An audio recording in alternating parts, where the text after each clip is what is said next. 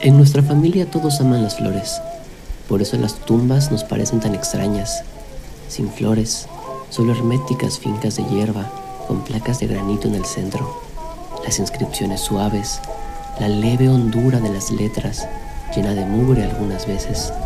Para limpiarlas hay que usar el pañuelo.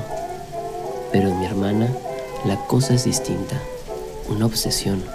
Los domingos se sienta en el porche de mi madre a leer catálogos. Cada otoño siembra bulbos junto a los escalones de ladrillo.